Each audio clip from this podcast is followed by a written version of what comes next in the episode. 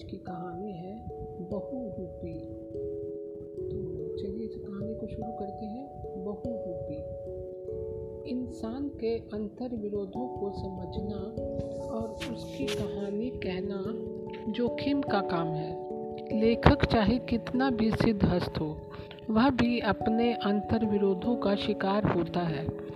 अगर ना हो तो लिखे कैसे?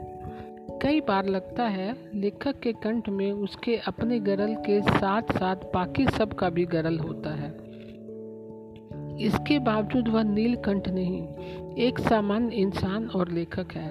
इंसान बने रहकर नीलकंठ बनना ज़्यादा बड़ी उपलब्धि है। यह उसकी मजबूरी भी है और खुशकिस्मती भी। खुशकिस्मती इसलिए कि लेखक होना है तो इंसान ही होना होगा। अपने पात्रों का थोड़ा बहुत गरल मेरे अपने कंठ में भी है, जबकि मैं कोई बहुत बड़ा लेखक नहीं। कभी वह मुझे सुलाता है और कभी रुलाता है। लिखकर ही उससे बचने की कोशिश करता हूँ। उसके अलावा कोई और तरीका भी नहीं। पात्र चाहे सारे जग में घूम आए। जैसे ही वह लेखक के अंदर समाया, लेखक और पात्र एक दिल हो गए। फिर वह बहुत बतियाता है। बातें आसानी से नहीं पचती। गरिष्ठ होती हैं। जब असहनीय हो जाती हैं तो अपना रंग लेकर बाहर आने का रास्ता खोजती हैं। जिसकी यह कहानी है, अब तो मुझे यही कहना चाहिए, वह मैं ही हूँ। या मेरे जैसा ही कोई और है। इतनी लंबी चौड़ी भूमिका के बाद अब कैसे अपनी बात से मुँह फेरूं? लोग उससे डरते भी हैं। वह भी शायद कहीं ना कहीं भयभीत रहता है। लोग उसे पुचकारते भी हैं। वह कभी शेर हो जाता है और कभी कुत्ता। कुत्ता कुत्ता कुत्ता कुत्ता नहीं होता, प्रवृत्ति होती है। वही दुम हिला सकती है, पाँव चाटती है, भौंकती है, खुश करने पर झपट सकती है। कभी कभी जब वह यह सब नहीं करना चाहती या इससे उब जाता है तो शेर की योनि में आ जाता है। तब वह यह नहीं देखता कि सामने कौन है। अगर यह देखे तो शेर कैसा? तब वह हमला करता है। शेर और अप्रत्याशित हमला करना ही उसे शेर बनाता है। यह ज़रूरी नहीं कि वह पंजा मारे या दांतों से चिचोड़े। जबान का हमला विकट होता है।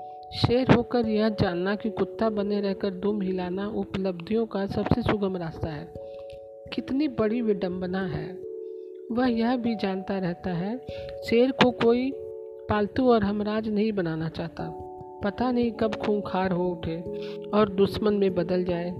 कहते हैं, एक बार एक जमींदार साहब ने शेर का बच्चा पाल लिया। वे उसे बड़े नाज से बगल में लेकर घूमते, घूमने निकले। लोग देखते सोचते, क्या बात है? इन्होंने उसे शुरू से निरामी सी बना रखा था। एक दिन जमींदार साहब एक मुढ़े पर बैठे किताब पढ़ रहे थे। वाया हाथ नीचे लटका था। शेर का बच्चा पास बैठा, उनका हाथ चाट रहा था। हर बड़े आदमी की तरह हाथ पैर चाटना उन्हें अच्छा लगता था। सुना है शेर की जबान काफ़ी खुरदरी होती है। चाटते चाटते उनकी हथेली से खून निकल आया। उन्होंने उधर देखा तो शेर का बच्चा खूखार नज़रों से उनकी तरफ़ देख रहा था। वे फ़ौरन समझ गए। कि शेर ने खून का स्वाद चख लिया है। उन्होंने नौकर को आवाज़ दी, जल्दी बंदूक लेकर आ। जब तक नौकर आया, तब तक वे अपना हाथ उसी तरह चटाते रहे। हाथ हटते ही शेर उन पर हमला कर सकता था। हर शेर अपने स्वभाव को समझता है। शेर की सवारी हो या पालतूपन, कभी निरापद नहीं होते। कुत्ते की बात ही कुछ और है। वह ज़्यादातर दब कर ही रहा। सबकी सुनता और दुम हिलाता, अपने अफसरों से ठकुर सुहाती कहता, दो लात भी बर्दाश्त करने में उसे कोई एतराज़ नहीं था। अपने से वरिष्ठ लोगों की यहाँ सामर्थ्यानुसार सौगातें भी पहुँचाता रहता था। गलत, सही बात करने को भी कहते थे तो वे भले ही मन मार कर हँसते हँसते करता था। यह बात उसके लिए उल्लासपूर्वक वातावरण बनाने में सहायक होती थी। लेकिन कभी कभी अपने आप से चुपचाप झगड़ता भी था। तू यह सब क्यों करता है? तू आखिर इतना मरियल क्यों है? अपने चेहरे के सारे नए नक्श मिटाने पर क्यों उतारू है? पहचान के लिए चेहरे पर तेरा अपना क्या बचेगा? कोई कैसे कहेगा, आँखें अमुक की हैं, नाक भले ही छोटी हो, पर उसके सिवाय किसी और की हो ही नहीं सकती। मुस्कुराते होठ उसी के हो सकते हैं, और किसी के नहीं। इस तरह की बातें उसे अपने आप से और ज़्यादा नाराज़ कर देंगी। वह अंदर ही अंदर बिगड़ उठता इतने लोग घूम रहे हैं। किसकी है अपनी नाक? सब अपने स्वामियों की नाक लगाए हैं। कौन अपनी आँखों से देख रहा है? सबकी आँखों में दूसरों की नज़र फिट है। माथा? हाँ हाँ। माथे की खूब चलाई। रगड़ते रगड़ते गट्टे पड़ गए हैं। अपना माथा होता तो क्या ऐसा कोई करता? इंसान के सामने माथा रगड़कर कोई समझे? कि आमद के दिन उसने, उससे रोशनी फूटेगी? भूल जा। बैल का कंधा जुए से फूट कर जैसे बह निकलता है, वैसे ना बहे तो गनीमत समझो। वे लोग उसे किसी के पीछे भी लगा देते हैं। तो वह शिकारी कुत्ते की तरह क्यों दौड़ पड़ता है? क्या शिकार उसका होता है? वह तो दांत भी नहीं लगा सकता। वह यह ज़रूर जानता था कि कुत्ते को अगर पता हो कि उसके पीछे उसका मालिक डंडा लेकर चल रहा है तो वह दूसरों के मोहल्ले में जाकर भी शेर बन जाता है। किसी के साथ भी दो दो हाथ करने से नहीं डरता। अगर लिपटा लिपटी भी हो जाए तो मालिक का डंडा फटकार कर दूसरे कुत्ते को भगा देता है, भले ही वह अपने मोहल्ले का शेर हो। तब वह विजेता की तरह इठलाता हुआ चलता है। पर आदमी के मामले में वह यानी मालिक इस तरह के चक्रों से बचता है। अगर उसके आदमी को कोई जिभा भी कह दे तो चुप लगा जाता है। यह बात उसे इतना परेशान कर देती है कि वह अपने आप को ही भंभोड़ने लगता है। कभी हाथ में दांत गड़ाता है, कभी पाँव में, कभी गालों पर चप्पल लगाता। अरे कम्बक मनुष्य की जून में कुत्ता बनकर क्यों अपने को लांछित कर रहा है? कई बार वह किचकिचाहट उस पर इतनी हावी हो जाती कि वह उन्हीं पर बुराने लगता। जिनका वह पालतू था।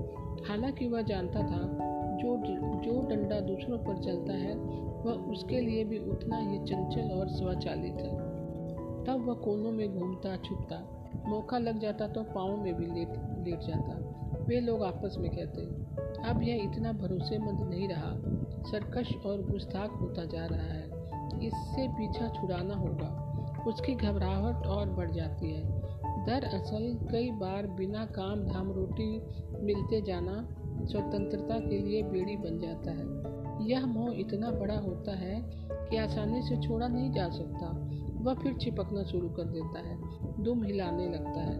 वे भी समझ जाते हैं कि अपनी गलती समझ गया है। लाइन पर आ गया है। गलती मान लेना ही आदमी की आदमियत है। वही अक्लमंद जो मालिक की नज़र को समझकर अपने को सुधार ले, उसके अंदर फिर एक कांटा उभर जाता है। यह क्या बात हुई? वह दर्द जब असहनीय हो जाता है तो उसका ऊपर का होठ खुल जाता है और दांत बाहर निकल आते हैं। उसे वे जबरन अंदर करने पड़ते हैं। यह काम उसे इतना थकाने वाला लगता है कि उसकी हाँपनी छूट जाती है। आखिर वह कब तक अपने आप को इस तरह बंद रखेगा? उसे भी सांस लेने के लिए खुली हवा चाहिए। उस रोज एक बड़ा समारोह था। आजकल समारोहों के अंदर से, समारोह अंदर से नहीं होते, बाहर से होते हैं। सम्मानित स्थानों पर बैठे लोग दूसरों को सम्मानहीन जगहों पर पसरे देखकर अंदर ही अंदर प्रसन्न होते हैं। अपने गलों में पड़ी मालाओं का मिलान दूसरों के माला विहीन गलों से करके खुश होते रहते हैं।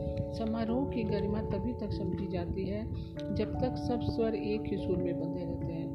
कोई नहीं जानता कि कोई नकनका समारोह के मूल स्वर को बिगाड़ दे।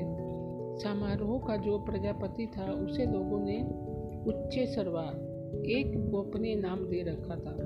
वह थोड़ा बेचैन था। उसकी अपनी गिनती भी उच्च सरवा के दस हजारे मनसबदारों में थी। वे सब लोग उच्च शर्वा की विरुद्धावली गाने में मगन थे, जिन्हें शायद वे पहचानते भी ना हो। वह उचक उचक कर देख रहा था। उच्च शर्वा की नज़र उस पर पड़ जाए तो शायद उन्हें याद आ जाए। वे उसे बुला लें। उच्चे शर्वा का कुछ ही समय पूर्व अभिषेक हुआ था, तभी से कुत्ता दौड़ मची थी। दरअसल सत्ता छोटी हो या बड़ी, तत्व एक ही होते हैं। पूर्ववर्तियों का ऐसा दुर्भाग्य होता है कि नए आने वाले के संदर्भ में लोग यह सिद्ध करने पर तुल पड़ते हैं कि जैसे वे सब नाकाबिल थे, उनमें अच्छा बुरा कुछ भी करने का सामर्थ्य नहीं था। वे क्लीव थे। उच्चे शर्मा ने चंद महीनों में यह सब कर दिया था, जो पूर्ववर्ती मिलकर भी सालों साल नहीं कर पाए थे। यह सोच नहीं पा रहा था कि ये सब आसमान की तरफ़ मुँह उठाकर जो कह सकते हैं, सब कुछ कह लेंगे। वह क्या करेगा? पूर्ववर्तियों के नाम वे इस तरह मिटा रहे थे जैसे स्लेट पर से बत्ती से लिखी इबारत। वह ऊपर से नीचे तक खद बदा रहा था। जब उसे लगा कि उच्च सरवा ऊपर से नीचे तक तर हो चुका है, तब उसे अब धूप चाहिए तो वह मंच पर पहुँच गया।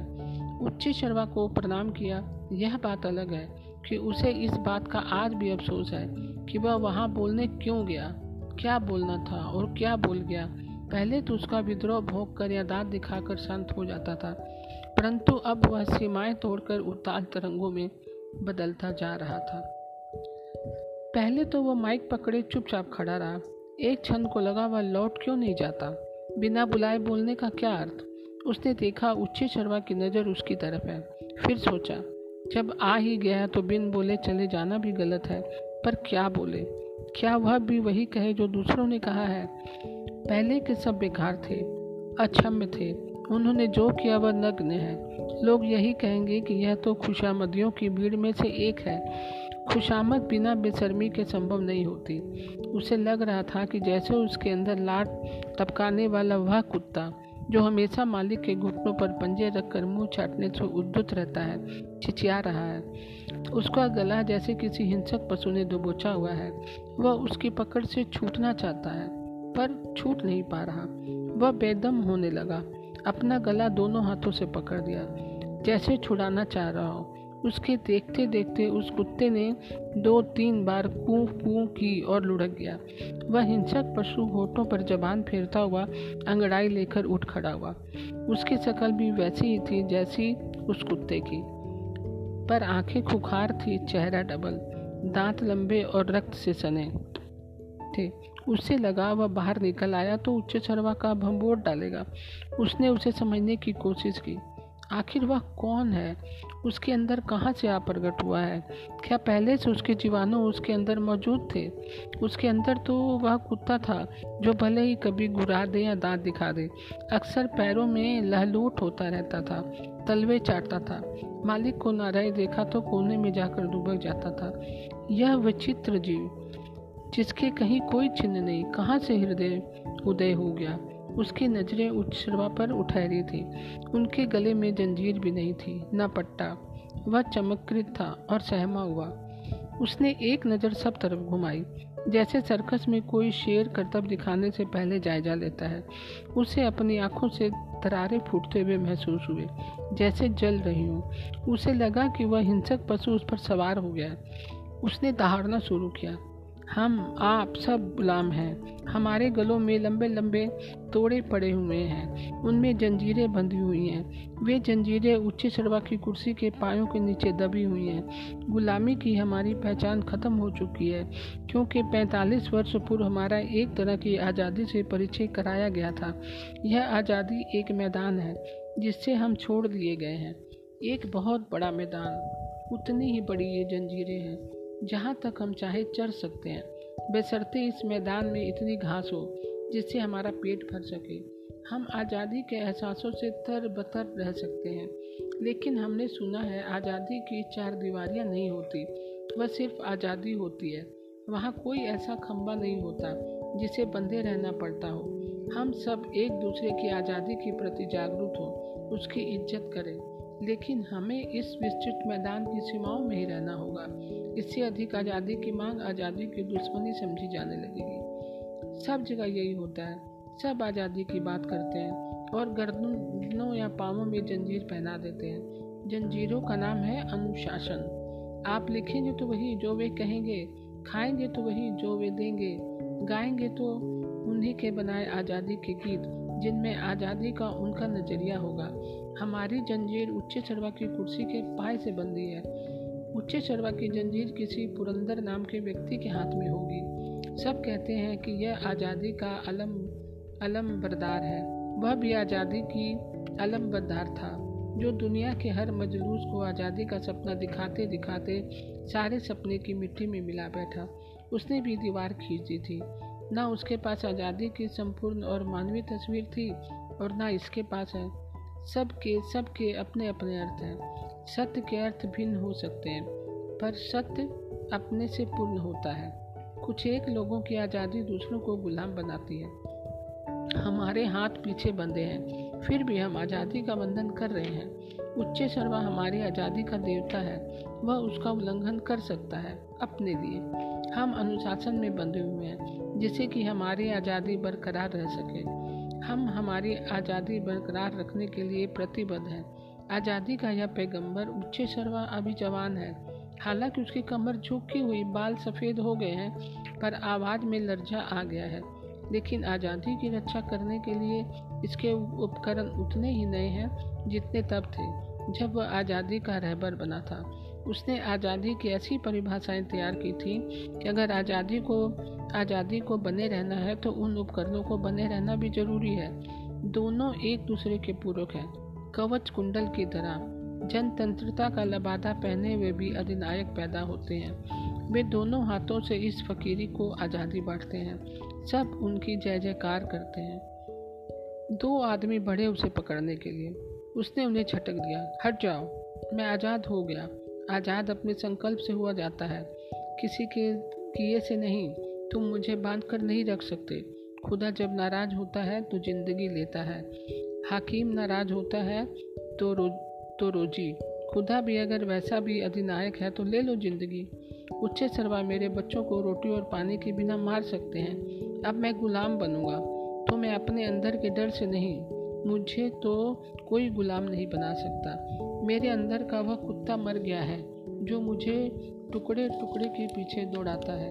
उसे ही डर था, कहीं उसकी दूध रोटी ना छीन जाए। चिचोड़ी हुई बोटियाँ उसकी जगह किसी दूसरे कुत्ते को ना डाल दी जाए। इस बार अंग रक्षक पढ़े जो काले लिबास से सुसज्जित थे, हाथों में बंदूकें थी। उसने उन्हें भी धकेल दिया। तुम्हारी बंदूकें मुझे नहीं डरा सकती। मैं ज़िंदगी के डर से मुक्त हो चुका हूँ। मैं जानता हूँ, इस शरीर की मौत कुछ नहीं, आत्मा की मौत असली मौत है। देह की समाप्ति सिर्फ़ उधार में मिली ज़िंदगी की वापसी है। कोई चाहे तो इसे भी आज़ाद हो सकता है। उच्च सर्वा कुछ नहीं बिगाड़ पाएगा। लोग उसे घसीटने लगे। वह कहे जा रहा था, ये सब कुत्ता मार पलटन के सिपाही हैं। शेर के नज़दीक नहीं जा सकते, क्योंकि शेर के स्वभाव से अपरिचित है। शेर तुम्हारे और तुम्हारी ज़िंदगी के लिए खतरा बन जाता है। मैं जानता हूँ तुम सब मुझसे कितना डर गए हो, क्योंकि मैं तुम सब के सबसे आज़ाद हो गया। अपने से आज़ाद हो गया। मुझे आज़ादी का अर्थ पता चल चुका है। उसकी आवाज़ चारों तरफ़ गूंज रही थी। जब वह अपने में लौटा तो वह सोचने लगा कि वह कौन था? वह सब क्या बोल रहा था? क्या उसे नहीं मालूम था? अधिनायक चाहे किसी भी क्या की मायस का हो, उसके सामने सब हुक्म बजाने वाले होते हैं। जब वह पूछता है कौन बोला तो सब चुप हो जाते हैं। जब वह कहता है नाचो तो सब नाचते हैं। गुलामों को आज़ादी की बात करने का कोई अधिकार नहीं होता। होता है तो उसी आज़ादी की जो वे तुम्हें देते हैं। जबान एक अचूक हथियार होता है। उसका संधान कई बार खुद को भी हताहत कर देता है। उसे लगा ढेर हुआ वह कुत्ता धीरे धीरे कुल बुलाने लगा है।